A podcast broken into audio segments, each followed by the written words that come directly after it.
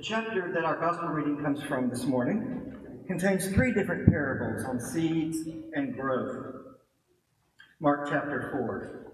Mark chapter 4, of course, comes after Mark chapter 3. That's what we looked at last week. Jesus calls the 12 disciples. His mother and his brothers come. They accuse Jesus of being crazy, out of his mind, insane. And Jesus says, in a sense, that he now has a new family who are my mother and brothers and sisters, but those who do the will of God. And immediately after that, Jesus begins teaching what this new family, the kingdom of God, is like. And the first three things that come to his mind are stories about seeds. The first story in the chapter is the parable of the sower, you probably remember that one. The sower goes out to sow. Some seed lands on a hard soil, some seed lands among rocky soil, some seed lands on, on thorns, some seed lands on good ground. I'm so glad that wasn't in the lectionary reading. I have preached on the parable of the sower so many times. I can't imagine there's anything new to say about it. And then there's the parable of the seed, the short, boring started off with. That's where we'll be focused today. Short, boring parable so a short, boring sermon. Where it's just about the dumbest parable around. Seed goes on the ground, grows up. The farmer goes to sleep, wakes up, goes to sleep, wakes up, and doesn't have anything to do with it. Not a lot of excitement in that parable. And then the parable of mustard seed. Three parables about seed and growth. Now, it's important before you get started, because these passages have been misused, that uh, Jesus is not giving a botany lecture here. He's talking about the kingdom of God. One thing that has amazed me is I grew up in a fundamentalist family at a fundamentalist church. That word fundamentalist is a word that often gets used as a theological curse word. It's what you call somebody you disagree with. But we called ourselves fundamentalists. In fact, we were independent fundamental Bible believing Baptists. That's all one word. We were that because we were independent because we didn't associate with liberals in the Southern Baptist Convention. That was supposed to be a joke. but it wasn't. Anyway, I heard an awful lot of people talking about a literal interpretation of Scripture. I never met anybody who actually did interpret Scripture literally until I went off to college and found a bunch of skeptics who read the Bible far more literally than any fundamentalist I've ever run into. And yes, there are people who take these verses and will say, Jesus says the soil, the seed is sown on the soil, and the earth by itself makes it grow. But know, seeds need water and sunlight. Jesus made a mistake. The whole Bible is just riddled with errors. Or they'll take the parable of the mustard seed, and Jesus says, It's the smallest seed that grows into the biggest plant in the garden. And people will say, Well, you know, there are smaller seeds than mustard seeds. And you know there might be a bush in somebody's garden that's bigger than a mustard tree. The Bible's just full of mistakes and errors. Can't be trusted about anything. Well, Jesus is not giving a botany lecture about seed size. He's being conversational. In conversation, he says, You take the smallest seed, you put it in the ground, it becomes the biggest plant in the garden. The earth by itself is, just to make the point, the farmer isn't involved. He's talking about what the kingdom of God is like, so don't be distracted by the silliness here. He gives us three parables on growth. And from these three parables, we learn two things.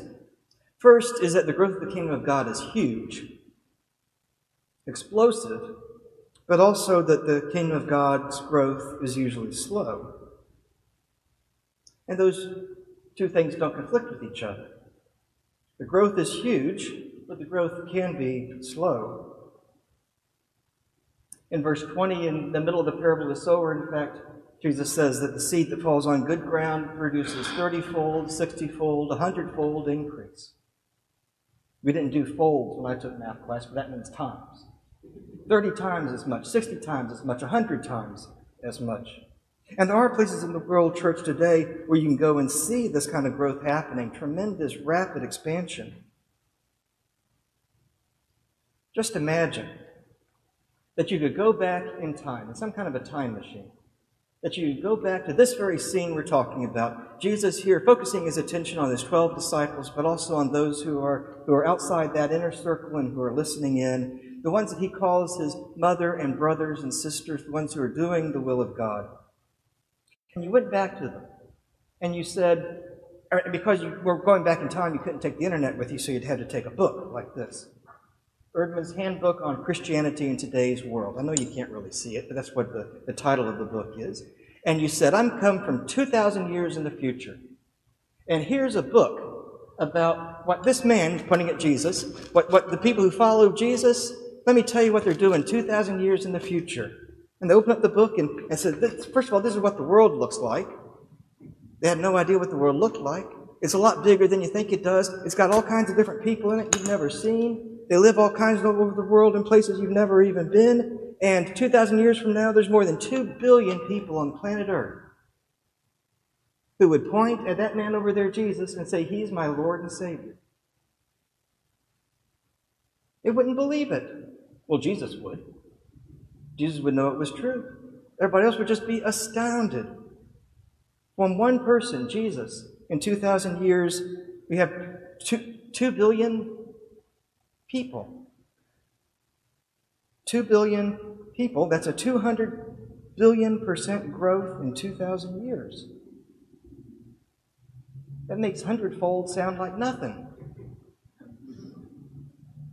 Usually, this growth is slow, you see, but it's growing and steadily the kingdom of God expands until it would just astound the people listening to Jesus talking.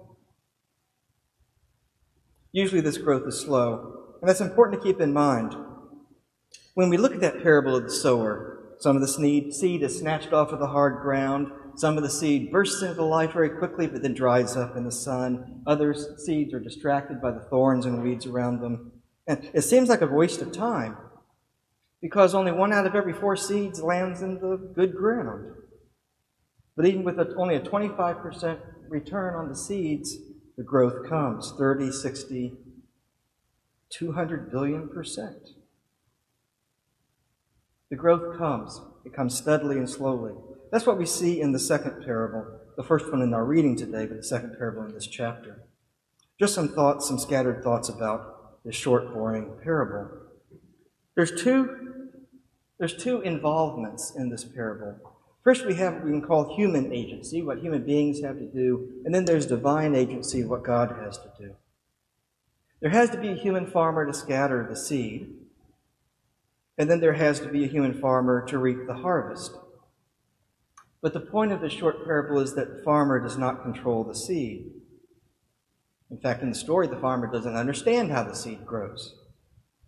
He just scatters the seed on the ground, and then he goes around his life. Night and day, he goes to sleep and he gets up. He has other things to do. He has tools to repair and cows to milk and all that kind of stuff. But all while he's involved in his ordinary life, the seed begins to grow. Jesus says all by itself. In other words, the farmer doesn't make the seed grow. The farmer doesn't go out and holler at the seed to grow faster or produce more. It just grows by itself. So we have the human agency, what human beings are required for. They have to sow the seed and they have to reap the harvest. So that's necessary, but it's not sufficient. Because it's not humans who produce the harvest, but God. It's God who gives the harvest. This metaphor of seeds being planted and harvesting and farmers planting seeds is all over the New Testament. For example, in the book of First Paul's first epistle to the church at Corinth, 1 Corinthians chapter 3, he, he learns of a situation where there's division in the church.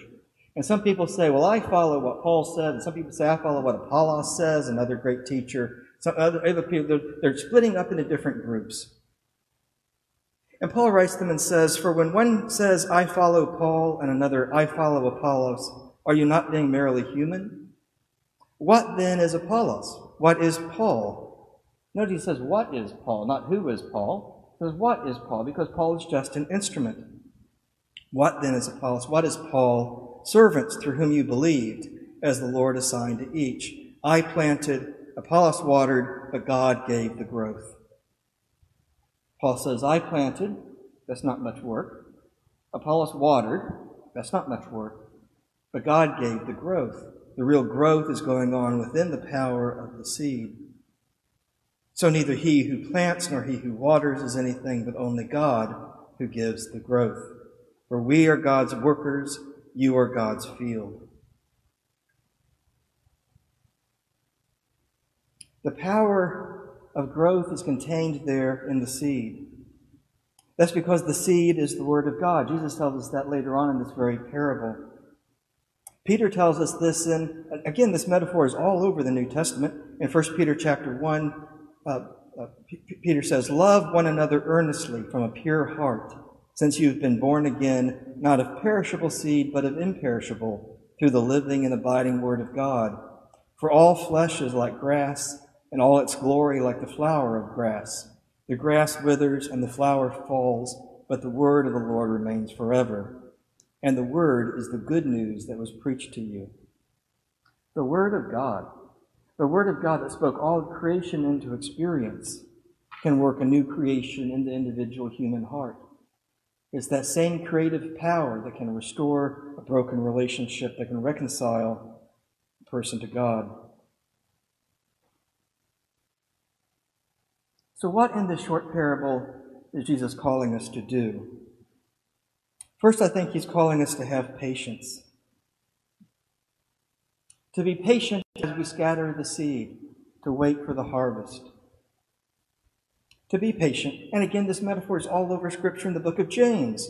James writes, James chapter 5, Be patient, therefore, brothers, until the coming of the Lord. See how the farmer waits for the precious fruit of the earth being patient about it until it receives the early and the late rains. You also be patient, for the coming of the Lord is at hand. We're called to be patient while we're called to be faithful. Even if we don't immediately see results, has anybody ever scattered seed on the ground and all of a sudden it just grows into a plant? You have to wait, you have to be patient, you have to be faithful, and wait for that. To be faithful to what Jesus is commanding us to do. And then there are two things that we have to do. First, we have to plant. We have to scatter the seed. And I think that's the easy part. But not only do we have to plant the seed, we have to harvest what grows. Jesus says the sickle is thrust into the grain for harvesting. Have you ever seen anyone use a sickle or a scythe? Really? Half the 8 o'clockers saw Charlotte has seen, seen it will work. Okay. You, you, know what I'm talking about? Those big things seen like up on the stores and barbecue joints, you know? And it looks like, if you don't know how to use it, it looks like you use it as an axe and like chop down a tree or something. But it, it, as long as it's sharp, now that's the key. It's the smoothest process to move through a grain of wheat. It's all in the torso. You hold it and, and just walk through the fields, uh, just shaving the, the the grain down right at the ground. And then you had to gather up that grain, you had to thresh it out. And when I think about it, scattering the seeds pretty easy, but the harvest is what takes the work. At one point, Jesus tells the disciples in Luke chapter 10 the harvest is plentiful, but the laborers are few. That implies the seed has been sown, but the ones who are willing to go out do the harvesting are few. That's the challenge I would like to leave us with this morning. I think planting is the easy part. But we need to have a way, a pathway of going out and gathering those who are touched by God's word, bringing them into God's family, to create a pro- process by which those who are touched by the gospel are brought into God's family. I think that's the hard work that Jesus calls us to do this morning. In Jesus' name, amen. amen.